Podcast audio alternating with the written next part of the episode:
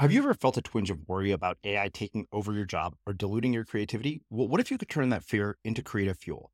We've just published an amazing new ebook called The Four Keys to Success in an AI World, and this is more than just a guide. It's a deep exploration into the human skills that AI can't touch, the skills that are essential for standing out and thriving, no matter how much technology evolves. We're talking about real differentiators here, like creativity, emotional intelligence, critical thinking, and much more.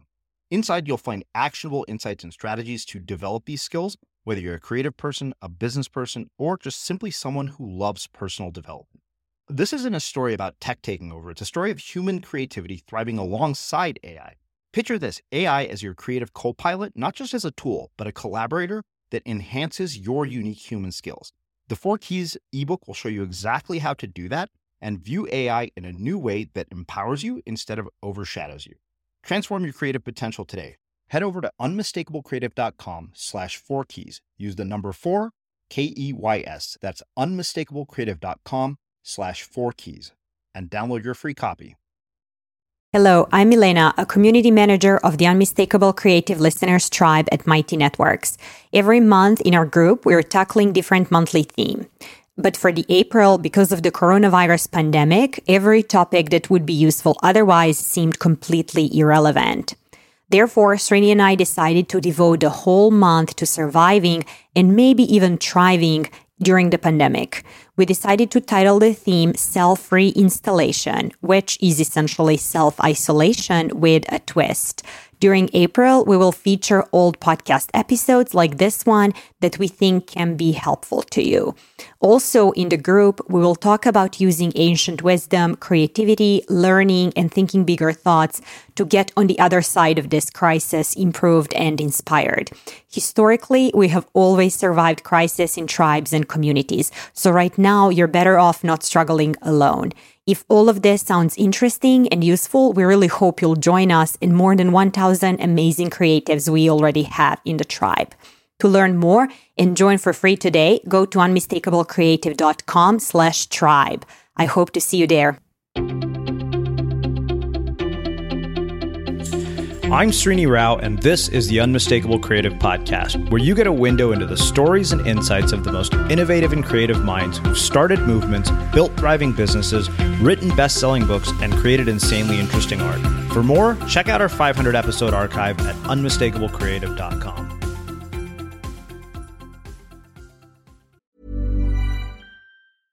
Introducing Wondersuite from Bluehost.com. Website creation is hard. But now with Bluehost, you can answer a few simple questions about your business and get a unique WordPress website or store right away. From there, you can customize your design, colors, and content. And Bluehost automatically helps you get found in search engines like Google and Bing. From step-by-step guidance to suggested plugins, Bluehost makes WordPress wonderful for everyone. Go to bluehost.com/wondersuite. Hey, I'm Ryan Reynolds. At Mint Mobile, we like to do the opposite of what Big Wireless does. They charge you a lot, we charge you a little. So naturally, when they announced they'd be raising their prices due to inflation, we decided to deflate our prices due to not hating you. That's right. We're cutting the price of Mint Unlimited from $30 a month to just $15 a month. Give it a try at mintmobile.com/switch. $45 up front for 3 months plus taxes and fees. Promo rate for new customers for limited time. Unlimited more than 40 gigabytes per month slows. Full terms at mintmobile.com. Normally, being a little extra might be a bit much, but not when it comes to healthcare. That's why United Healthcare's Health Protector Guard fixed indemnity insurance plans, underwritten by Golden Rule Insurance Company, supplement your primary plan so you manage out-of-pocket costs. Learn more at uh1.com. Finding your perfect home was hard, but thanks to Burrow, furnishing it has never been easier. Burrow's easy-to-assemble modular sofas and sectionals are made from premium, durable materials, including stain and scratch-resistant fabrics. So they're not just comfortable and stylish, they're built to last. Plus, every single Burrow order ships free right to your door. Right now, get 15% off your first order at burrow.com/ACAST. That's 15% off at burrow.com/ACAST. Millions of people have lost weight with personalized plans from Noom. Like Evan, who can't stand salads and still lost 50 pounds. Salads generally for most people are the easy button, right? For me, that wasn't an option. I never really was a salad guy. That's just not who I am. But Noom worked for me. Get your personalized plan today at Noom.com. Real Noom user compensated to provide their story. In 4 weeks, the typical Noom user can expect to lose 1 to 2 pounds per week. Individual results may vary. Let's talk about aging. It's inevitable, right? But what if I told you there's a new way to age led by Solgar Cellular Nutrition? They believe, and I do too, that you can transform the way you age cell by cell with the power of cellular nutrition. As we age, our cellular function declines. Your regular multivitamins and minerals might not be enough to combat these age-related declines, and that's where Solgar Cellular Nutrition comes in. It's formulated with targeted cellular nutrients that work with your body's natural processes deep inside your cells to help you fight cellular decline and promote cell health across 3 benefit areas. It supports cell energy, repair, and vitality, muscle strength, and even glutathione production to help protect cells. So let's own our healthy aging narrative. Visit cellularnutrition.solgar.com to learn more. Again, that's cellularnutrition.solgar.com to learn more. Solgar Cellular Nutrition. We go cell deep. These statements have not been evaluated by the Food and Drug Administration. This product is not intended to diagnose, treat, cure, or prevent any disease. Ryan, welcome to the Unmistakable Creative. Thanks so much for taking the time to join us. Yeah, thanks for having me again. I was thinking about this the other day. I think you might have been the first podcast that I ever did, which would have been like in 2012 or something. So it's so cool that you're still doing it. Yeah, well, it's funny because I still, I remember distinctly, I think you wrote a Medium post titled "Don't Start a Podcast." Yeah. Everybody and their mother seems to have one, and it's an interesting ecosystem that we live in terms of content. So before we get into all of that and your creative work, your career, I want to start by asking you something I don't think I've asked you yet in the conversations that we've had, and that is, what did your parents do for a living, and what impact did that end up having on you and the choices that you've made with your life and your career? So my dad was a police officer, and then he sort of worked his way up through the ranks. He was a detective, and then he was a sergeant. And then my mom was a school vice principal, but a continuing education school. So the people that were getting their GEDs or, adults taking computer classes or whatever. So she wasn't a principal at a school for kids. So I had 2 parents who were civil servants. They made, sort of good money, but they had, jobs that they clocked in and clocked out of every day, and sort of just a very normal, middle class, upper middle class background with very. I don't think I met a writer. I loved books, but I don't think I ever met a person who made books until I was sort of well on my way to wanting to be one. Mm, wow. So your dad being a cop, one of the things I wondered, and I think I asked somebody this the other day who actually coincidentally told me that their father was a cop. What did your dad being a police officer teach you about diversity, tolerance, biases, and the kinds of things that police officers, I think, deal with on a daily basis? And what do you think public misperceptions are about people who work in law enforcement? Yeah, that's a good question. So my dad had a bunch of interesting jobs. He worked in hate crimes for a while. He worked in the explosives disposal unit for a while. He was the robbery division. So then he ran a sort of a community police center near where we lived.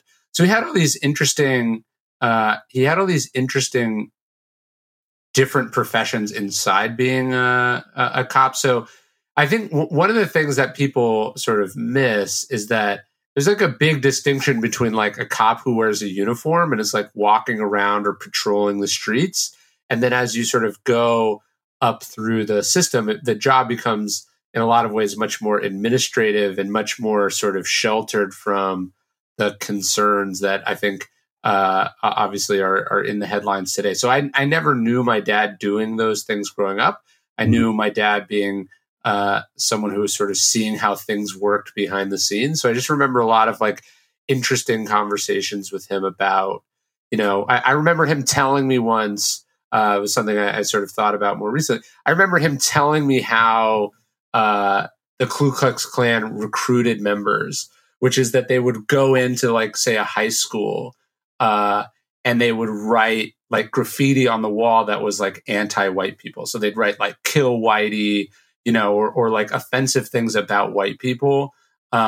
as if a Black person had done it, to sort of activate, or radicalize, like, basically dumb, ignorant white people. And so I, as you watch this sort of political environment we're in now, and you watch how easy it is for people to become polarized, and sort of how these sort of flashpoints sort of pop up. It's always, I just remember things from my childhood, just sort of seeing like, oh, that's how things work. That's how the system operates. That's like the logic that maybe you don't understand. Yeah. But it wasn't like I grew up with my dad, sort of driving a patrol car. That just like wasn't my experience. Well, I think it's interesting that you brought up hate crimes of all things. Because if I remember correctly, didn't you write an essay on Medium titled "Dad, Please Don't Vote for Trump"? I did. Yeah, I did. I grew up in Sacramento, which is a pretty conservative town, and then a pretty conservative district inside of it. My dad's not like some like sort of raging far right winger, but like I think a lot of people's parents. It's like I know almost, let's say, no millennials who support Trump, right, or think that he's doing a good job. And then you talk to people, and you talk to somebody's white parents, you suddenly get a very different perspective. So the things that are sort of shocking or appalling, they find a way to either rationalize, or they just have a different perspective on it. So yeah, my dad grew up listening to talk radio, as probably voted Republican and every election he's been able to vote in. And so you see, two people able to look at the same events from a very different perspective. Well, so we had Andrew Yang, who's a presidential candidate here, as a guest on the podcast. And one thing I think that struck me about that conversation, I think that you and I live in a world where we live lives of privilege, right? You and I do things that are sure. Color. We're not doing, hard labor. And when you look at why people made some of the decisions they did in terms of their political choices, a lot of them are like just working to survive. And you kind of say, okay, wow, that's not me. Like I'm not, working in a factory or under threat of not being able to work again. So in that sense, I realized I was like, okay, you know what? I think that I remember I saw this documentary on the most pro-Trump town in North America. And there was this ranching family. And they had said that, you would think, oh, these are going to be like these like super racist rednecks. And then when you realize the reason for their vote was they had had this ranch in their family for decades. The land is worth like millions of dollars, and it would be worthless to anybody who's not a rancher. And at the same time, they said, basically, if Trump didn't get elected, they would lose this land that basically they had lived off of for generations. And you realize you're like, wow, that wasn't, like a matter of spite or hate or anything. It was literally a matter of survival for them. Yeah, no. And look, I live out, I have a place out in the country outside Austin. Austin is a pretty liberal city, but where my ranch is certainly not. It's pretty red country. Mm-hmm. And yeah, you realize that it's just much more complicated than the sort of, that can fit in a 280 character tweet, which is what I was trying to do in that piece. I wasn't trying to shame my dad. I was just trying to actually sort of reflect back to him a lot of the lessons that I learned growing up. I think to me, that's the most disappointing part of the sort of the white educated, upper middle class Trump support is not. It is the ability to rationalize and justify sort of behaviors or language or ideas mm-hmm. that I remember them and my teachers and the politicians that they supported, expressing as being particularly abhorrent. You know what I mean? Like,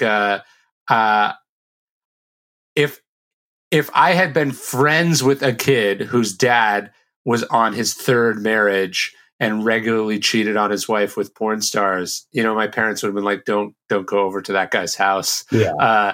And then so for them to turn around and be like, oh, he's a good Christian. It's just, it's nonsense. Yeah. The other thing I've wondered, and I've not gotten to talk to you in quite some time, probably actually, believe it or not, since this election took place. And I'd always thought to myself, like Confessions of a Media Manipulator, like is so much more relevant now. Sadly, yes. Was then. And like, you look at in so many ways, like I recognize the things in your own playbook happening, you know, directly from the guy who is in the White House. Cause like sometimes I wonder if half the crazy shit he's saying is literally just to get media coverage. Because, you know, I remember it's like, okay, when you saw those initial talking points, it was like, wow, these drowned out literally every other person, you know, in the campaign. Like I literally didn't know who Ted Cruz was until like midway through 2016. And I thought, I remember I made a joke about it on Facebook. I said, Roger Stone is basically Donald Trump's Ryan Holiday.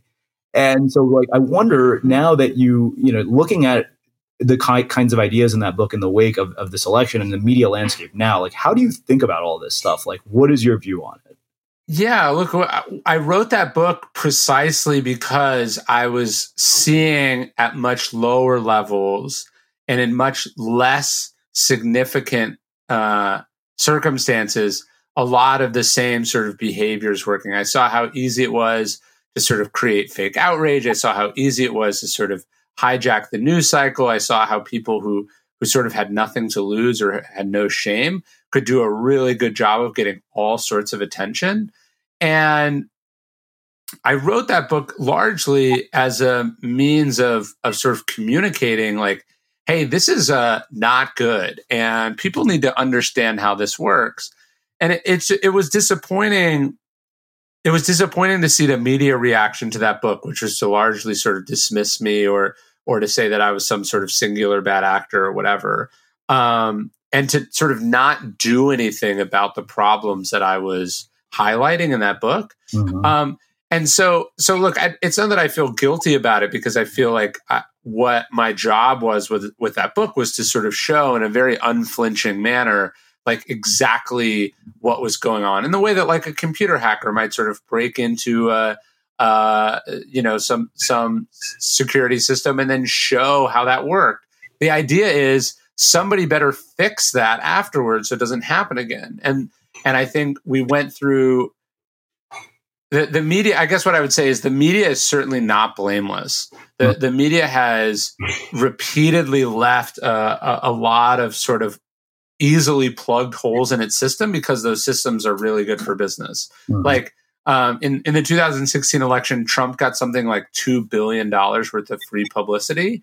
And so people think like, oh, you know, what they don't realize is that the media is not in the business of giving away publicity. The media then monetized the attention that they gave Trump mm-hmm. to be worth even many more billions of dollars of that. I think the CEO of CBS, it's something like Donald Trump may be bad for America, but he's very good for CBS. Yes, yep, yeah, I remember. Yeah, and so that's just the reality of the media system we're in. So it's a book that I wish had been disproven or made irrelevant, but 7+ years later, it's still being taught in schools, and it's probably more right today than it was when it came out, which is not a good thing. Well, and what's scarier is the tools are easier to use. Like we're seeing state-produced propaganda. Like people may not know this, but if you just do a search on YouTube for Real News Update, you will actually see propaganda coming straight out of the White House, news that is produced by the White House. It's never happened in history that I know of.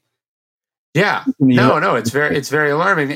And the reason I think we have trouble wrapping our heads around that is that, everyone is, the media is also bombarding us with all this other nonsense of stuff that doesn't matter. And so it's kind of like, it's like the boy who cried wolf type situation where you really can't, a normal person is not able to wrap their head around and process all this information that's being thrown at them. Like I know how this works and I still am bombarded by it and I still fall for stuff. So, it's a scary time. Yeah. Well, let's talk about one other thing here.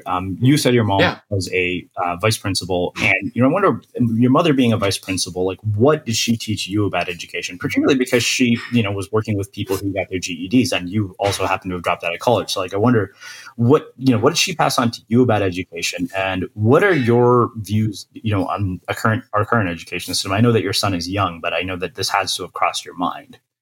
Yeah. So my mom was a school principal, and I think that's where I got my love of reading. I think that's where I found I like school. It just ended up not being the right thing for me to finish college. But I learned from my parents the skills, as particularly from my mom, from the skills that I now apply in what I think is sort of my ongoing education. But when you have your own kids, you do start thinking about these things in a very different way. And I think that what I go back and forth with is like, is there even such like the question is like, are public schools good? Is it worth paying for a private school? Should you move to be closer to a good public school or whatever? And one of the things my wife and I have spent a lot of time talking about is like, is there even such a thing as a good school anymore? And is it not something, unfortunately, that's just become, if you want your kid to actually learn skills that will be viable and helpful in the world that we are quickly moving towards, yeah. Is this not something that the parents have to take, sort of primary control over? I'm not really talking about homeschooling. I just mean like, it, even if you went to a really good public school, which I went to a good public school, but things weren't so quite dominated by, where you went to college yet, mm-hmm. How you did on standardized tests, whatever, do you end up just having to significantly supplement your kids' education because you just can't rely on what you get from school? So it's not a decision I've had to make just yet, yeah. But it is something I'm starting to have to think about. And I remember I probably in retrospect was a poor idea, but I remember I wrote in my college admissions essay, I wrote an essay on the distinction between school and education. Mm-hmm. And so my mom was a school principal, but is that where I got my education? I would say probably not. Education is something you get and make for yourself that comes from experiences, that comes from what you're exposed to, that comes from, so you're pursuing things you're actually interested in. Mm-hmm. And then school is like what you're learning in third period and then how you do on tests. And I'm just not sure if that matters anymore. So we know a lot of you have been listening to us for years, and it means the world to us. What we do here at The Unmistakable Creative wouldn't be possible without the support of our listeners. If the podcast has been valuable to you, one of the best ways you can support us is to subscribe to Unmistakable Creative Prime, which gives you access to transcripts, all of our courses, monthly coaching calls, live chats with our guests, and an incredible community of creatives. And it costs less than you spend on a cup of coffee every month. For the school teachers and people in our education system, Prime is completely free to help you with this transition to teaching online. We've packed it with a ton of value and actionable content, and we hope you'll check it out. Just go to unmistakablecreative.com/prime to learn more. Again, that's unmistakablecreative.com/prime. Yeah, well, I mean, I think you made a really good point about taking ownership and accountability for your education. And I think that extends far beyond, being in school. I think that takes us into life, which really kind of makes a perfect segue to talk about, sort of developing the skills that allow you to stay relevant in the world today. Because I think you're in this just constant need to iterate and to adapt. And you have seemed to, really kind of in so many ways, like you're the definition of prolific. Like we were joking earlier that, when I get a book from, our publisher in the mail that you've written, literally I finish it and a week later, there's a new galley at my doorstep. I'm like, where the hell did he write this? So let's talk about this because, I mean, you've done something I think that is a rare sort of accomplishment for a writer, which is you've maintained somehow a combination of both quantity and quality. Yeah, people who can do quantity, like that's easy. I know that out of my 1,000 words every day, like if you assume that I write more, like 1 million words a year, maybe 40,000 of it is decent. If that, that's the part that I risk sharing. And so I wonder, what does this process look like? How do you come up with an idea for a book? And it seems like that, you took like a break from this sort of ancient wisdom with Perennial Seller and Conspiracy, but then kind of returned back to it with the most recent book, which we'll get into. But I want to process first, because I know that you and I've talked a little bit about the note card process, but I want to look at your book writing process in a bit more detail. So I think one of the things that I definitely took from both my parents is that whatever you do, it's a job, right? And the job requires you to show up and work on a daily basis. And I think that's something you wouldn't think would distinguish you from other writers, but it's true. Like, I talk to a lot of writers and they're sort of like, oh, I don't know what I'm going to do next. And it's like, you don't know what you want to do next. I'm already halfway done with what I'm doing next. Mm-hmm. And so I think there's a lot of fat in people's process. Yeah. When I talk to them, you know, it's sort of like, oh, you know, in 3 weeks, I'm going to take a vac. In 3 weeks, I'm going to take a month to just go write. And then I'm going to come back with a book. And I'm like, imagine anyone else doing the job that way. That's just not how. No, you work every day, and so that's it. I think I don't think there's some magical secret to my prolificness. Like, look, Stillness is the Key comes out in October. I finished it. I finished what is more or less the published edition. I mean, obviously, as you know, there's lots of sort of editing and refining and whatever, but it was accepted by the publisher, which is the big hurdle you have to get over. It's also when they give you, your second check, which is very important. Yes. But it was accepted in December of 2018, right? I sold it in, I think, January of 2017 or maybe December of 2017. So it took about a year to get to the rough draft. And then there was another, 6 months or so of editing and refining. But as soon as I finished it, I started thinking about what I wanted to write next. And then I sold that. And then I started working on that. And then I've taken breaks and had to go back and, whatever. But the point is I not when this book comes out in October, I'm halfway done. Or more than halfway done with what is the next book, which is easier to write in some respects than some of my other ones. Mm. And then I'm going out in a couple weeks with the proposal for the book I want to do after that. And the point is I'm not a writer to not spend my time writing. The whole the joy and the privilege and the luck of the job for me is getting paid to write things and to have the freedom to write and publish the things I want to write. Yeah. So I'm always going to be doing that. I'm not going to be, doing long pauses of me not doing that. It's if you asked an NBA player if they wanted to play more, they'd be like, yeah, of course. That's what that's what I'm put on the planet to do. Yeah. Well, it's funny, you were talking about this because I knew, when I finished the Audience of One book, I was like, oh, I don't have a contract for a third book. My friend's like, what are you going to do? And I said, I'm going to get up and I'm going to write. And, my friend, we have one of my contracts, he's like, look, what got you that book deal in the first place is that you self-published. You're no longer under contract. If you want to write books, just keep writing books. So I did. And, I was like, okay, this proposal is taking a long time to be accepted. It's gone through 1,000 iterations, but I still have the luxury and the freedom to self-publish. I want to write, so I'm going to write. But more so than just wanting to put a book out, I wanted to make sure that I didn't lose the momentum that I had spent 2 years building. Totally. I knew that if I let that go. And so in this process of trying to get a proposal done for a third book with a publisher, I've ended up writing 2 self-published books. Oh, interesting. Yeah. And, it's kind of because, the thing is that I realized I was like, oh, okay, well, I don't right now have the luxury of a contract in which, I'm guaranteed that I'm going to get paid to write a next book.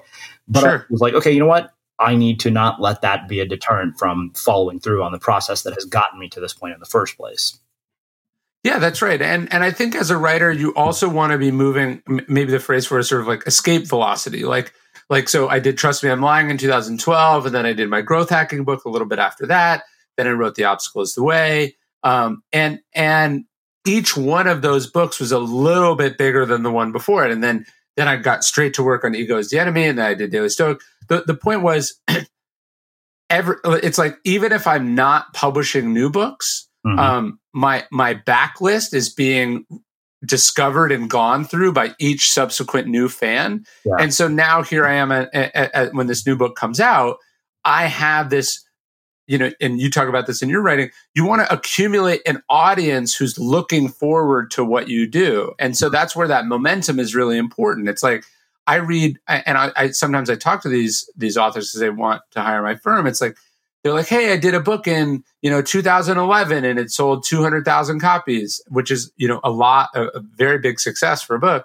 And then they're like, and now in 2019, I want to do a follow-up. And it's like, those people forgot that you exist. I mean, that's so long ago. Yeah. And those people are not looking out for you're starting from scratch again. Oh. And I think that's sort of part of my philosophy, which is that you want to keep publishing, you want to maintain the momentum. There's a line I heard from the guys at Summit Series. They were telling me, they were like, you rest at the end, not in the middle. Mm-hmm. And I think that's a really, that's sort of part and parcel of my writing philosophy, which is like, it's not like I'll sleep when I'm dead, but it's like, now's my window and I'm going to, and people are reading what I'm writing and I have a proven track record. I'm not going to fritter that away by, messing around with stuff. Oh, yeah. I mean, I think in 10 years of running the podcast, we've taken a break. Like, we take a break in December, and during that time, we publish, our best of episodes just so we can start out January. And, anytime somebody asks me about this, I always use the example of Friends. I said, look, NBC put Friends on the air for 10 years. And every Thursday night, you knew at 8:00 that if you turn on your TV, you were going to get Friends and Seinfeld. Now, if the writers decided, we're only going to write episodes when we're in the mood, they would never build an audience. I was like, you don't want your content to be an interruption. You want it to be a habit. Yeah, I think that's right. And that's why and I like what you do with your 1,000 words a day. Like, I'm also always writing articles. And I mean, I do 2 daily emails for 2 different sites that I have, the DailyStoic.com and DailyDad.com.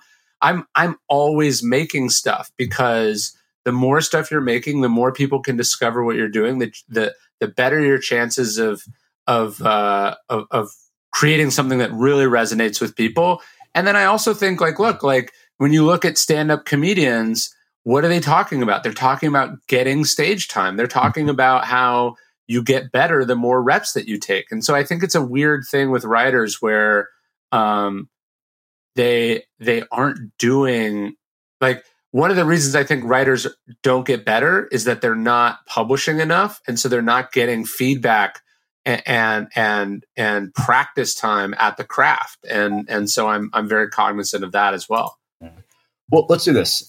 We've been talking about a bunch of different subjects, but I think all of which are tangentially related to, really where we're headed. And that is this idea of stillness is the key. Where, what prompted this book of all the ones that you could work on next? So usually my books start with like a quote or a story or just something that sticks with me.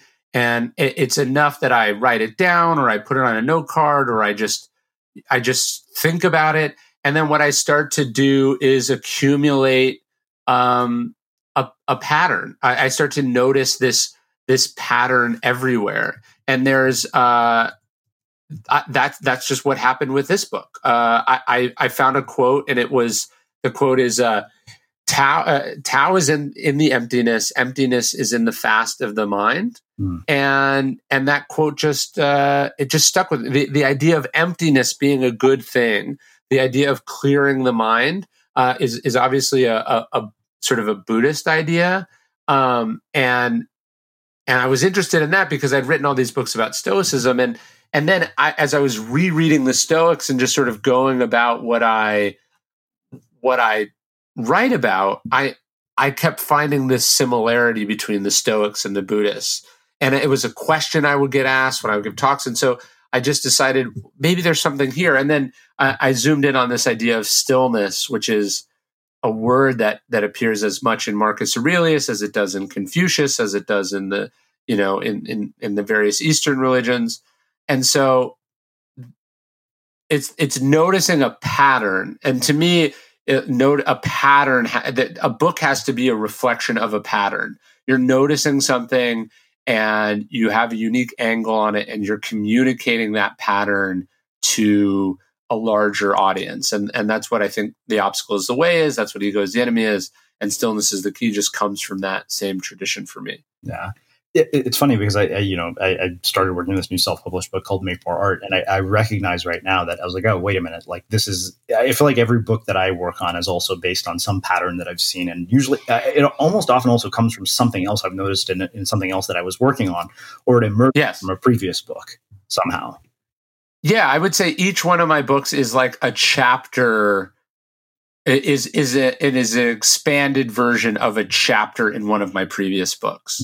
Mm. And so, yeah, like when you remove ego, stillness is something that emerges. You know, it's impossible to figure out how to get over obstacles if your mind is, you know, running a mile a minute. You need to sort of slow things down and see them clearer. And so this book, which I sort of see as a sort of the final book in a trilogy, it goes Obstacles the Way, it goes The Enemy, and then Stillness is the Key. The book is just, you're so much of writing, I feel like, is just sort of receiving. This sounds a little woo-woo, just kind of like receiving what's being sent to you. I don't know if it's by the universe, or Stephen Pressfield would say it's by the muses. Maybe a religious person would say it's sent from God. To me, I think it's just the truths kind of emerge from the material, and you're just, the writer is a receptacle that is capturing it. And so that's what my books are. I notice a pattern, I notice an idea, I write it down, and as I am going through and doing this, I'm accumulating more and more examples of that insight. And then I go, hey, I think there's a book here. And that's where what I end up writing next. Yeah. Well, let's get into the book itself. I think that, you know, it'd be hard to get into each one of these, but you did so much. And I think that really, you know, you opened it up beautifully by saying, you know, to achieve stillness, we'll need to focus on three domains: the timeless trinity of mind, body, soul, the head, the heart, and the human body. And, you know, in the first chapter, you talk about becoming present. And this is probably my favorite quote from that. You said, you know, each of us will in our own lives face crisis. The stakes may be lower than, and when you say that, you're referring to the Cuban Missile Crisis, which I know you wrote about, but to us, they will matter. A business on the brink of collapse, an acrimonious divorce, a decision about the future of our career, a moment where the whole game depends on us. These situations will call upon our mental resources. An emotional, reactive response and unthinking, half-baked response will not cut it. So how do you develop the capacity to not have a reactive response? Yeah, I mean, look, I think one of the things I learned from the Stoics is this idea of like, look, you can always make things worse. And then our sort of first job is just to not do that, right? So if we can go like, hey, look, I'm not going to overreact. I'm not going to emotionally respond. I'm not going to just, you know, I'm not just going to be driven by instincts or fears or aversions. I'm going to be really conscious of each and every action that I take. And I think this is an idea you see in both the East and the West, this idea of like, okay, let me slow this down. Let me really look at it. Let me really see what's going on. And look, this is hard to do. You know, you're sitting there at your computer and you get an email, you hear that, you know, it makes the ding sound, you pull it up and, you know, you've just gotten word from your publisher that they're doing X, or you just got word from a business partner that there's this, or you've just been informed that you've been sued, right? Or you just got a text from somebody you're dating and they, you know, they told you something you really didn't want to hear. It's so easy to sort of be jerked around and to just always be responding, when the truth is like, that's also a recipe again for making things worse. And so what I think I'm talking about in the book, what I try to practice in my own life is a little bit of that pause, just like, okay, what is this? Let's really see what it's made up of. You know, let's really see what my options are. Let's really see if I have to do anything at all, or if I could just ignore this, you know, and that's sort of what we're talking about. And that what stillness allows us to do is be rational about an issue or an event, mm-hmm. rather than emotional about the issue or the event. And I think we know we all make better decisions rationally than we do, you know, emotionally. Yeah. So you talk about limiting your inputs, which I think is incredibly relevant to the world that we live in. You know, you say each of us has access to more information than we could ever reasonably use. We tell ourselves that this is part of our job, that we have to be on top of things, and so we give up precious time to news, reports, meetings, and other forms of feedback. Even if we're not glued to a television, we're still surrounded by gossip, drama, and other distractions. And, you know, I wrote about this, I think, in Audience of One, saying that we're just like drowning in a sea of noise, and there's no way you can hear the sound of your own creative voice if you're just constantly consuming. So I wonder, you know, like where this came from. The other question I have about this whole idea of limiting your inputs, and this is something, you know, you weren't a parent the last time we spoke. And so I wonder, you know, being in the process of experiencing fatherhood, how has that impacted your way of working and your way of even just navigating this sort of information overload and this idea of limiting inputs? Well, so my son was born on the day after Trump got elected. And actually the sort of election returns, I think, sent my wife into labor. And so I remember sitting there in the hospital, there's a TV on, I've got my phone, and I just was like reading news from these people who had, and I believe them, and I'd said some of these things myself, who had been very convinced that there was zero chance of Trump winning. And then what do you know? They were completely and totally wrong. It just was a striking moment for me because I was like, why am I listening to these people? These people just spent the last year basically gaslighting me, telling me the exact opposite of what was going on. Their job is to inform. And in fact, they not only informed me, but they gave me the exact wrong impression of the facts on the ground, right? And I just realized like, oh man, I have to consume a lot less of this crap. And so I basically have not watched cable news since. I have dramatically limited the amount of articles that I read. I try not to consume news in real time. I've not only increased the amount of books that I've read, but I've spent a significant amount of time the last 12 months trying to reread books that I've already read. So not even reading new books, which obviously is a funny thing to say as I'm on this, promoting a new book. But the point is like, I'm trying to focus my time. And if I am going to have an input, I want that input to be timeless. I want to be very confident that it's correct, that it's going to endure. And then I want it to be giving me wisdom and not information. Wisdom makes my life better. Information distracts me, right? Information is a commodity. Wisdom is a sort of priceless resource. And so I've just tried to dramatically decrease the amount of time that I focus consuming information so I can focus more time and energy on my family, on myself, and also on creating things that I think matter and make the world a better place. And so, I think the average person just consumes far too much noise. It follows way too much news in real time. Mm-hmm.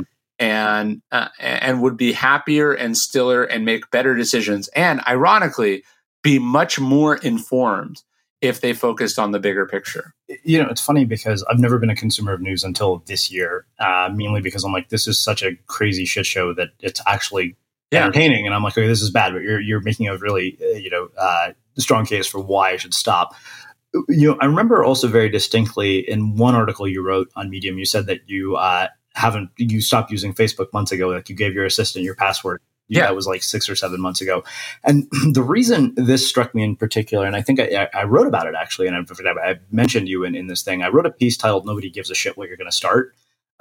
Because I said, look, every day people on Facebook are talking about the things they're going to start. But I said, show me what you've shipped, show me what you've finished. And you're such a perfect example of that, because I very distinctly remember our last conversation. We were talking about this. You said it's insane for you to be talking about, you said you never talk about a book until it's finished. And I noticed that the only Instagram picture I ever saw through this process was when you was the finished manuscript. Yeah. And I thought, wow, he absolutely spot on is saying that's the absolute truth, what he was saying last time. So I wanted to ask you about this because, we've had Cal Newport here, who has been very like a vocal advocate for what he calls digital minimalism. And we'd actually talked about you in the last conversation I had with him and about the fact that, you're exemplary of this. So I kind of just wanted to hear your thoughts on all this. Sure. And, because, Facebook is a different beast than it was even 2 years ago when you and I spoke, and this was one of a big point of contention with me and the publisher when we were going through the Audience of One launch, because I was like, look, nobody buys books based on having seen a Facebook ad, but that's a whole other story. But that being said, and also, so much of the book that I wrote was about why we need to reduce our stuff. So Facebook I thought was insanity, but that's just one example, but I think it's much more relevant to some of the things that you talk about in terms of slowing down, in terms of cultivating silence. I'm curious about all this. No, look, So for Daily Stoic, we do these challenges periodically. We do we've done a 30-day challenge and a 10-day challenge and a 21-day challenge. They've been really awesome. And in January, like I think the second or third day of the challenge, it was about a sort of a new year, new you idea. And one of the challenges was you had to quit a bad habit. And I don't have a ton of bad habits. I don't drink. I don't smoke. I eat well. And so I was like, okay, I'm going to quit Facebook. This is something that I don't have control over. Like I check it more than I should, more than I want to, and it doesn't really contribute to my happiness. Mm-hmm. Now, and that's what I did. I quit in January, and I really have not checked it since. I have a sort of a burner account that I use because we have a Facebook group for Daily Stoic, but it doesn't have any friends. It's just basically using Facebook as a message board. There's no scrolling, no whatever. But the downside of quitting has been like, look, I used to like seeing your 1,000 words a day on Facebook, and I would see it on a regular basis, and it was there. And I would see other things, friends that I hadn't connected with in a while, or, someone I know would post something funny, or I'd see a good news story, or I'd, hear about something that would work its way into one of my books. It's not to say Facebook is not without value, because it certainly is. And I don't know if I'd be here where I am in my career without mm-hmm. it. But what I found was that it was causing me more pain than pleasure. Like it was something I was powerless over. That was one. But I was noticing that most of the time, most of what I was seeing there was not contributing to my happiness. So it was, negative news stories, or it was people fighting about things, or it was people bragging about things, or it was people marketing in a way that I knew, because I knew them, or I know how the industry works, in a dishonest way. So I would see people talk about things that I knew that I happened to know weren't true.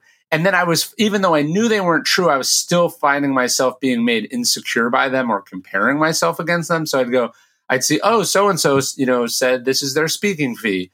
Why is that higher than mine? Are they better than me? And then it's like, objectively, I know that they're, they've inflated it by half, but it was still so hard not to get caught up in that. And so cutting it out, it not only, I think, has it made me a lot more productive. I mean, I'm not checking it 30 times a day, and I'm not carrying it around in my pocket, but most importantly, I'm out of the sort of the cycle or the arms race that the algorithm is designed to elicit. If the Facebook algorithm was designed to make you feel content and good about yourself, you wouldn't post, right? You wouldn't spend time, endlessly scrolling on it. It's designed to make you uncomfortable, almost in like the way that a nightclub is designed to make you socially uncomfortable. So you buy overpriced alcohol. Like that's the entire.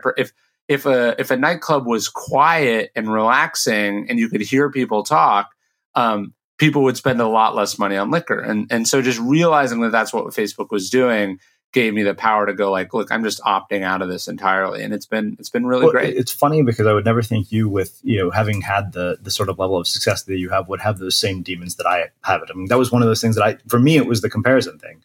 I would be like, oh, this person sold more books than I did. I was like, oh, this person hit the New York Times bestseller list. And I'm just like, oh, why? Yeah. Right. Totally. Yeah, I would have never imagined you having reached the level of success you have or having the same problems. So that's refreshing to hear. As a person with a very deep voice, I'm hired all the time for advertising campaigns. But a deep voice doesn't sell B2B, and advertising on the wrong platform doesn't sell B2B either. That's why if you're a B2B marketer, you should use LinkedIn ads. LinkedIn has the targeting capabilities to help you reach the world's largest professional audience. That's right. Over 70 million decision makers all in one place. All the big wigs, then medium wigs. Also small wigs who are on the path to becoming big wigs. Okay, that's enough about wigs. LinkedIn ads allows you to focus on getting your B2B message to the right people. So, does that mean you should use ads on LinkedIn instead of hiring me, the man with the deepest voice in the world? Yes. Yes, it does. Get started today and see why LinkedIn is the place to be to be. We'll even give you a $100 credit on your next campaign. Go to linkedin.com/results to claim your credit. That's linkedin.com/results. Terms and conditions apply. Introducing Wondersuite from Bluehost.com. Website creation is hard, But now with Bluehost, you can answer a few simple questions about your business and get a unique WordPress website or store right away. From there, you can customize your design, colors, and content. And Bluehost automatically helps you get found in search engines like Google and Bing. From step-by-step guidance to suggested plugins, Bluehost makes WordPress wonderful for everyone. Go to bluehost.com/Wondersuite. Normally, being a little extra might be a bit much, but not when it comes to healthcare. That's why United Healthcare's Health Protector Guard fixed indemnity insurance plans, underwritten by Golden Rule Insurance Company, supplement your primary plan so you manage out-of-pocket costs. Learn more at uh1.com. As a person with a very deep voice, I'm hired all the time for advertising campaigns. But a deep voice doesn't sell B2B, and advertising on the wrong platform doesn't sell B2B either. That's why if you're a B2B marketer, you should use LinkedIn ads. LinkedIn has the targeting capabilities to help you reach the world's largest professional audience. That's right, over 70 million decision makers all in one place. All the big wigs, then medium wigs, also small wigs who are on the path to becoming big wigs. Okay, that's enough about wigs. LinkedIn ads allows you to focus on getting your B2B message to the right people. So, does that mean you should use ads on LinkedIn instead of hiring me, the man with the deepest voice in the world? Yes. Yes, it does. Get started today and see why LinkedIn is the place to be to be. We'll even give you a $100 credit on your next campaign. Go to linkedin.com/results to claim your credit. That's linkedin.com/results. Terms and conditions apply. Finding your perfect home was hard, but thanks to Burrow, furnishing it has never been easier. Burrow's easy-to-assemble modular sofas and sectionals are made from premium, durable materials, including stain and scratch-resistant fabrics. So they're not just comfortable and stylish, they're built to last. Plus, every single Burrow order ships free right to your door. Right now, get 15% off your first order at burrow.com/ACAST. That's 15% off at burrow.com/ACAST. Let's talk about aging. It's inevitable, right? But what if I told you there's a new way to age, led by Solgar Cellular Nutrition?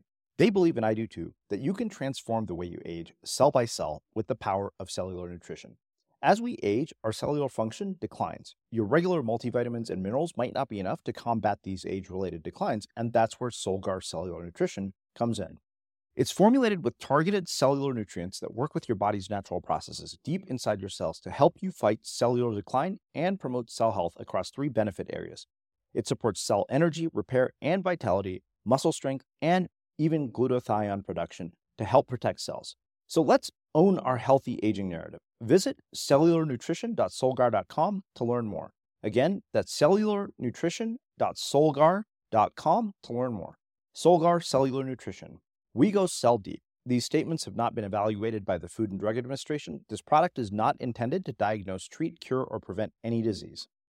Well, look, I it's not like sort of false humility. I think like, look, if you talk to a billionaire, most of what you're going to hear from them is things they are benchmarking against other billionaires. You know what I mean? Like there is no person on the planet that is not endlessly comparing themselves to other people alive or dead. It's sort of the curse of our species in some ways. It's responsible for why no one's ever able to really feel good about what they've done. And it's something I sort of was talking about in the book. Yeah. Like, you know, Theodore Roosevelt said, comparison is the thief of joy. He's totally right. The idea of having enough, knowing how to be content with what you have and what you've done is really important. And it's really hard when there are brilliant engineers designing products designed to exploit that feedback loop. And so I think that's one of the reasons that sort of opting out of these platforms is important. The other is just like, look, like Twitter doesn't do that to me. Twitter doesn't make me compare it myself to other people. I just see people spend way too much time on it. And then you go, how are you not prolific? It's because you're working for Twitter for free, 6 hours a day. Yeah.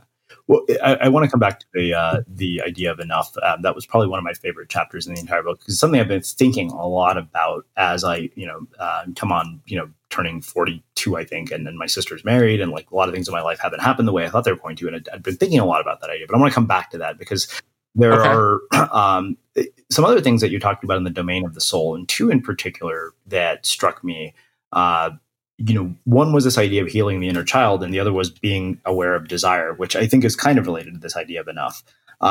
But the idea of the inner child, I think that was one that was fascinating to me because, you know, like my joke is that, you know, the spiritual journey of adulthood is basically fixing all the things that you think your parents screwed up in your childhood. Of course. Yeah, of course. That's my, you know, definition of spirituality at this point. And it was hilarious because I was just on a call with a vendor who's looking at translating all of our content into Spanish. They've built this new AI technology, and they'd listened to a few episodes. And the founder there, she's like, "Oh, wow, I listened to your podcast this weekend. You must be one of the most self-actualized people in the world." And I said, "Are you kidding?" I'm like, "I'm more screwed up than most people." I just thought it was a hilarious comment for her to make. Sure. So this inner child thing, I mean, did you have childhood wounds that you had to get past? How did you, and how do we navigate this? Because I think that everybody has an inner child that in some way or other has been wounded by some experience. Yeah, look, I think that's a very important thing. And you said it right. Cause I think a lot of people go, "Oh, you know, I wasn't abused as a kid. Like my parents didn't beat me. Of course my childhood is fine. I don't have any childhood wounds." And the truth is, everyone has wounds. We have so many wounds from how we grew up, what we were deprived of, what we didn't get, from what people said to us, from how we were built, you know, from things we picked up from television. And so, yeah, I mean, look, I think everyone has some sort of age that they're a little bit stuck at. And you might be at different ages with different things. You know, your temper might be the temper of a 9-year-old, and your libido might be the libido of a 16-year-old, and your insecurities might be more of a high school freshman, or, you know, whatever it is, right? But I think it's really realizing that, oh, my desires and my aversions are not necessarily seated up here in my rational adult brain, but they're actually located, you know, somewhere in my soul, somewhere stuck in a younger version of myself. And I remember what sort of set me off on that journey was I was listening to a podcast interview with Judd Apatow. And I know he talked about it in his book also, was it Funny in the Head or something like that? But he was talking about, he just realized one day as he was in this sort of knockdown, drag out fight with the movie studio, that he was treating the people giving him notes on his movie as if they were his parents. And so instead of them going like, "Judd, the movie is too long," he was hearing like, "Judd, you'll never be good enough." Or, you know, like, "Judd, why don't you clean up after yourself?" Or like, you know, he was reacting to these objective sort of creative notes as if they were his divorce arguing parents who he had a contentious relationship with. And I just realized that explained a lot of things in my own life. It explains why I get upset when I get back, you know, my book from my editor, and all I'm seeing, I'm not seeing like, "Hey, these are all the things I can do to make the book better." Yeah. I'm hearing like, "This person doesn't understand me, and they don't get me, and they're trying to change me, and they're not letting me be who I want to be," you know? And so needless to say, reacting to a business, you know, exchange as if it is a deeply rooted, you know, sort of emotional or psychological personal issue is not a good way to get the best work or to reach a compromise or to communicate, you know, your beliefs effectively. Like Judd Apatow might have been totally right about not liking their notes, but the way he's going to go about it, if he's treating them like his parents, is obviously not an effective way to do that. Yeah. So there's one thing that I appreciated this chapter, and I wonder if part of it is because of age. You know, I remember whoever, some comedian joked, is like, old people become religious because they want to get into heaven. But yes. You talked about accepting a higher power, and part of I've always been incredibly skeptical about religion or higher powers, particularly because all Indian religious traditions are very time consuming. I wrote about this, and it was funny because I had another guy here, is Michael Ventura, who wrote Applied Empathy, and he had said in a conversation with Jonathan Fields that Ganesh was the remover of obstacles. And I remember coming home to my mom and saying, "Hey, can I have a Ganesh?" And she's like, "What?" She's like, "Since when are you interested in this?" And I was like, "Well, I heard somebody on a podcast say this." And I remember right after that, I got booked for a speaking gig after a year of no being booked at all. Yeah. Really?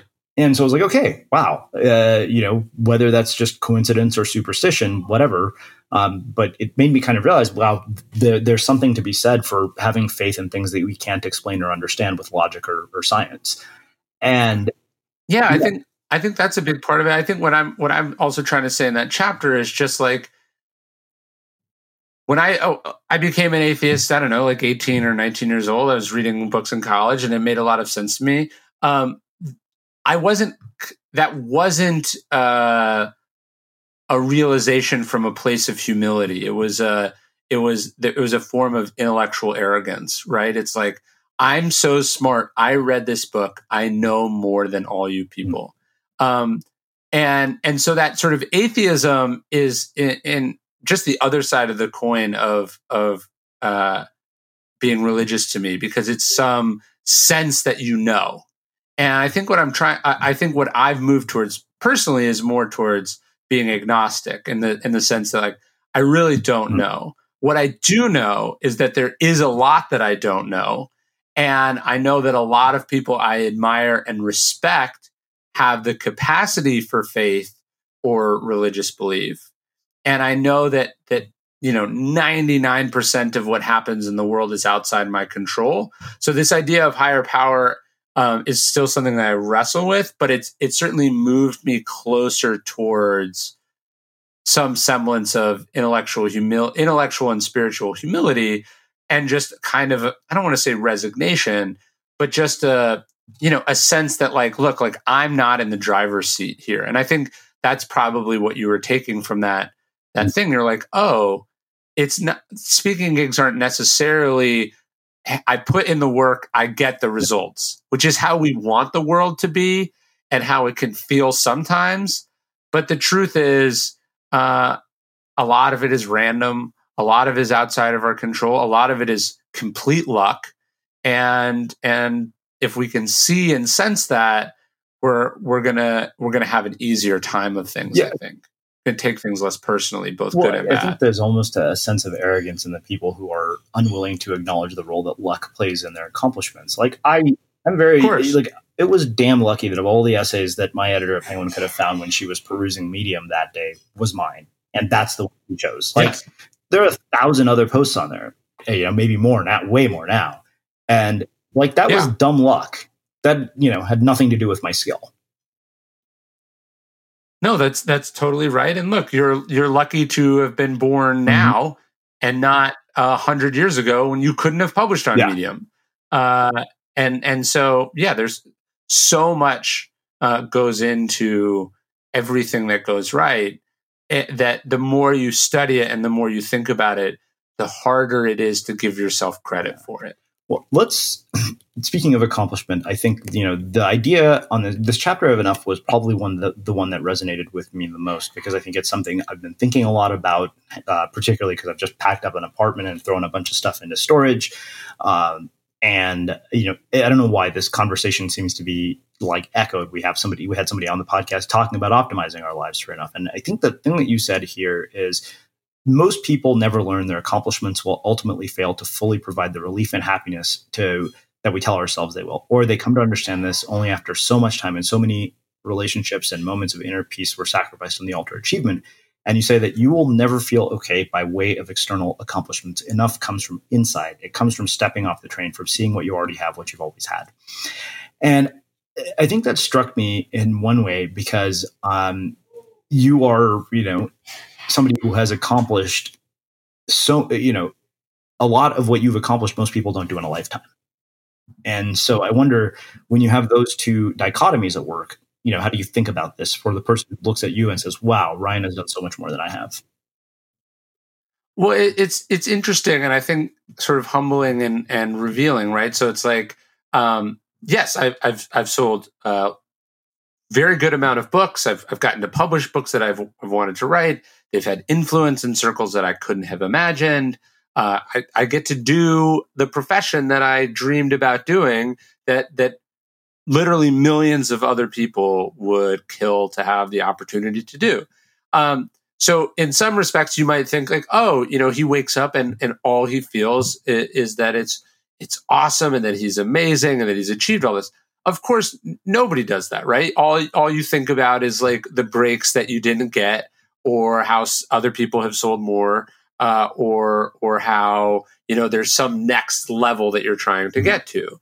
And so to me, what I take from that, you can take two things from that. One, you can go, so, okay, I don't feel good because I haven't broken into that next level. So I just have to keep going. I'm almost there. But, you know, if I sell if I can get a book that sells 1 million copies, then I'll finally have all the money that I want. I'll have all the audience that I want. I'll have more influence that I know what to do with. Then I'll feel good. Then my parents will be proud of me and all will be well. And that's what a lot of people do, right? They accomplish, you know, they make it to first base, they hit a single and they go, oh, that was great. But like hitting a home run, that's what it is. Then they hit a home run and then they go, it's a grand slam. That's what it is. No, it's hitting a grand slam in a World Series, right? And, it's signing the biggest contract in baseball, right? Like, so you can see how that belief drives a lot of accomplishment, right? Because instead of ever being happy, they keep going, right? And look, this is good for humanity in the sense that, like, if Elon Musk wasn't driven, he would have stopped at PayPal, and we wouldn't have Tesla, and we wouldn't have SpaceX, and blah blah blah. If every senator was happy being senator, no one would ever become president, right? So it is good in the aggregate, but on the individual level, the truth is that it's a lie, right? Like the idea that it's just on the other side of that hill that your happiness will finally be given to you. That's the whole problem, because the truth is you can't fix an internal problem with an external accomplishment. There is no level where you feel good. I'm not saying like nobody should do anything and that it's awesome to be poor and that, you know, nobody should try. I'm just saying that like there's no amount of accomplishment that's going to make you feel great about yourself. You're always going to have these doubts. And so if you want to work on that, you have to step off the train a little bit and realize, oh, it's not that that's not worth going towards. It's not that it's not cool to be president. It's that being president isn't fundamentally going to address the spiritual or emotional problems that I have. I have to do that quietly by myself. And so the good news is that it's accessible to everyone. Not everyone can be president, but everyone can feel content and good if they sort of stop and do the work. And I'm not saying I've done it. I'm just saying that I'm working on it. So let's get into the idea of body. I think this was particularly important, in the wake of so much of what we've seen in the last year. I mean, I think that there's no question that our digital devices and the way we use technology has led to a whole host of mental health issues, like, you know, rises in anxiety, depression, all sorts of stuff. Building a routine, all that stuff. We've talked about a lot of that stuff before on the podcast. But I think that there are a couple of things here that really struck me. One was this whole idea of getting rid of your stuff. And I saw how freeing it was to get rid of my stuff, even when, you know, like literally even books, which I absolutely love. I'm like, wow, this room feels a lot quieter without all these damn books in here. There was something you said that I think was really interesting. You said, we don't need to get rid of all of our possessions, but we should constantly question what we own, why we own it, and whether we could do without. And I love that. And at the same time, I thought to myself, well, yeah, if I'm a retailer, I'd be like, no, I don't want you to tell people this. You know? Right. So I wonder...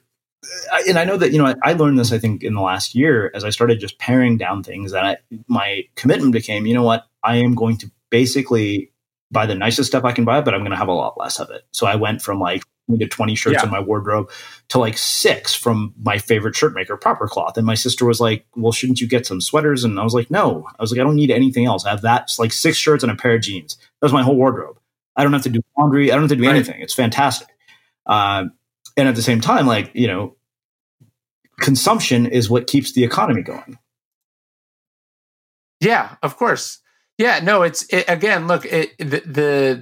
belief that things will make us happy is good for society. It's an insidious lie for individuals. And so it's something my wife and I talk about a lot. We are, you know, trying to always be getting rid of stuff that we don't need. We're trying to pare down our needs. And then even the stuff that you keep, you know, can you, there's this great sort of Zen parable about a monk who has this cup, and he would say to himself over and over again, the cup is already broken, the cup is already broken. And then when the cup breaks, okay, he already knew that it was broken. You know, it didn't change its status in his mind because he already understood that it was, you know, sort of fragile from the beginning. And that's something that I work on too. Like, I have lots of books. I just try to remind myself that the value of the books is what they've put in me. It's not my notes in the pages. And I love my house. I would be sad if it burned down, but I wouldn't throw myself in the flames to go with it. You know what I mean? Like, it's just sort of, it's not just about getting rid of your stuff, but can you get rid of your attachment to your stuff? And that's, I think, the Stoic idea. Seneca talks about this idea of preferred indifference. He's saying, like, look, it's better to be tall than short. So if you get to choose, obviously pick tall. But you don't really get to choose most things. So you got to make do with how they are. So it's like, look, I'd rather, you know, I can afford a nice car. So I have a reasonably nice car. I don't drive a Ferrari, but I drive a car that's comfortable and reliable and, you know, nice. But if I had to drive a beat up car, take the bus, I mean, I wouldn't feel like it reflected on me as a person, you know? And so can you have the stuff, but not need it?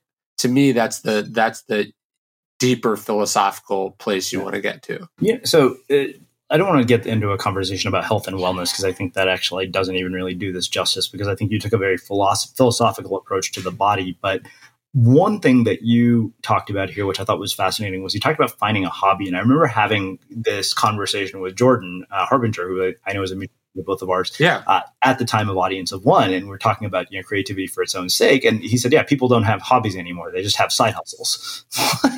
And yes, totally. And so, you know, I mean, I'm lucky in that I have found this hobby that has, like, the intersection of all these things that I love. You know, it's exercise, it provides travel opportunities, and you know, it's an incredibly enlightening spiritual practice as well, you know, and that's surfing. But I realized that there was a lot of truth to what Jordan said. Like, people actually don't, like, how many people, you know, it's like people don't just paint for the sake of painting. It's like, oh, I'm painting this thing, so now I got to put it on Instagram. Right. No, the problem is we turn our hobbies into a job, right? And then that strips them of their purpose. Look, I think it's very important. Let's say this podcast had gone horribly, or it had gotten canceled, or you know, whatever. I'm going to go work out afterwards. I'm going to work out if it goes great, you know? And so it's like having something that you can throw yourself into, that you have a lot of control over, that isn't subject to random luck or fortune, is really, really important, and has contributed in a big way to my sort of creative success, certainly, is that, like, look, I run every day, whether it goes well or not goes well. And you want to cultivate those hobbies. And in the Second World War, Winston Churchill picked, the end of the First World War, Winston Churchill picked up painting, and he said, like, having a hobby is the most important thing for a busy public person, because you need some outlet for the frustrations and feelings that you have. And you've got to cultivate those things, or you're going to go insane. It's funny, because George W. Bush did the exact same thing after he retired, after he was done with his presidency. Yeah, and he got that from Churchill. Someone said, "Hey, you know, Churchill painted," and maybe he would have made better decisions in office had he been painting painting while he was in office. Well, I think that then there's, you know, one last piece, I think, which I really appreciated. You know, you talked about this idea of being aware of escapism, and you said, you know, the problem is that you can't flee despair, you can't escape with your body problems that exist in your mind and your soul, you can't run away from your choices, you can only fix them with better choices. And I remember that particularly, because I remember there was a period of time where I was lonely where I was living, and every weekend I was like, oh, you know, the one thing I know I can do is I can get up to the mountain, and if I'm going, you know, 30 miles an hour down a mountain on a snowboard, about everything. Yeah, and at moments I wondered, I'm like, am I treating this as a hobby, or is it becoming a form of escapism? Like, I really started to, so I wanted to kind of, you know, that is a way of sort of setting this up and teeing it up for you in terms of, okay, explain this whole idea of escapism to us. Well, look, I think travel is a sort of great example of that. And it has been, you know, all the way back to the ancient world. People are unhappy where they are because of their marriage or choices that they've made or the life that they're living or the job that they have. And instead of going, I have power over this, I'm going to change that, but it's going to be hard. It's going to be uncomfortable. It's going to require me to face some truths about myself. We say, I need to travel to China, or I need to backpack through Europe, or I need to go to Hawaii for 2 weeks. And this is just, you know, this is just window dressing. This doesn't solve the problem because ironically, when you travel, you bring yourself along with you. You also bring, I don't think it's a coincidence, what we call baggage, right? You have emotional baggage and you have luggage. And so, you know, eventually you come back to the same discomfort, or you bring along the same bad habits with you. So I'm not saying that there's a problem with travel. I'm not saying you can't really get into your hobby. It's just like, look, instead of dealing with the fact that you don't like your job and that this isn't what you should be doing with your limited amount of time on this planet, you've decided to train for an ultra marathon, you know, and I'm not saying it's bad to run an ultra marathon, but this is just distraction and addiction in a slightly more socially accepted context. And like the oldest demographic of people who do triathlons is like 50 and older. And I would argue that that's because these are 50-year-olds who are coming to grips with the unpleasant reality that they have not spent their life particularly well, and they're looking for meaning and purpose in a 3-hour weekend format rather than just, you know, staring in the mirror and doing some work on themselves. Amazing. Well, this has been thought-provoking, eye-opening, as always in every conversation I have with you guys. So I have one last question for you, which is how much, and I know I've asked you this before, what do you think it is that makes somebody or something unmistakable? What makes someone unmistakable? I think it's when someone sort of authentically pursues like the thing that only they can do. And this is something I've been thinking a lot about recently and in my work is like, there are lots of books that I could write, and then there are the books that only I could write. There's lots of things that I could do, that you could do, that other people could do, that could make money or that could be successful or that could even be well received. But like what we need on this planet is for people to focus on, you know, the law in economics, they call it the law of comparative advantage. We need people to do the thing that only they can do. And this is what you talk about in your book. Like go where you have a monopoly, where you have no competition, where you're the only one doing it. That by definition makes you unmistakable because you are uniquely yourself. And I think this is hard for people to do. It's hard for people who are talented at more than one thing, particularly because they actually have a choice.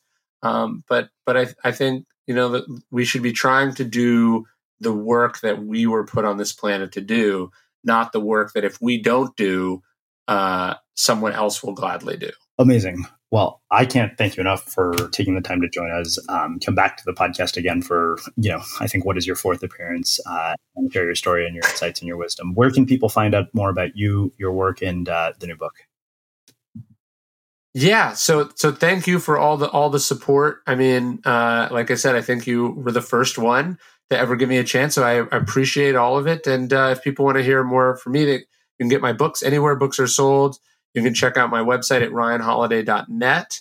And then if you want a weekly or a daily morning meditation about Stoicism, you can go to DailyStoic.com/email, which is my favorite thing to write. And about 200,000 people get it every morning. So you're in company. Awesome. And for everybody listening, we'll wrap the show with that. Hey, did you know that every Sunday our community manager, Milena, sends out 10 key takeaways from episodes just like this one? Just text the word UC News to the number 44222 and reply with your email address to get them delivered right to your inbox. Again, that's UC News to the number 44222 and reply with your email to get these takeaways delivered right to your inbox. Hi, my name is Danny Pellegrino from Everything Iconic, and I'm excited to talk to you about Club Med. Club Med operates beach and mountain resorts and is the best all-inclusive getaway for families. They have Club Med Punta Cana, their flagship family resort, and many other options in Mexico, the Caribbean, and around the world. Club Med are the pioneers of the all-inclusive concept, which is the best way to vacation. Great for families, groups, or even solo travelers looking for land and water sports, delicious food, and a place to make unforgettable memories. Visit clubmed.us, call 1-800-CLUB-MED, or your travel advisor. Have you ever felt a twinge of worry about AI taking over your job or diluting your creativity? Well, what if you could turn that fear into creative fuel? We've just published an amazing new ebook called The Four Keys to Success in an AI World, and this is more than just a guide. It's a deep exploration into the human skills that AI can't touch. The skills that are essential for standing out and thriving, no matter how much technology evolves. We're talking about real differentiators here, like creativity, emotional intelligence, critical thinking, and much more. Inside, you'll find actionable insights and strategies to develop these skills, whether you're a creative person, a business person, or just simply someone who loves personal development. This isn't a story about tech taking over. It's a story of human creativity thriving alongside AI. Picture this, AI as your creative co-pilot, not just as a tool, but a collaborator that enhances your unique human skills. The Four Keys ebook will show you exactly how to do that and view AI in a new way that empowers you instead of overshadows you. Transform your creative potential today. Head over to unmistakablecreative.com/4keys. Use the number 4, KEYS. That's unmistakablecreative.com/4keys and download your free copy.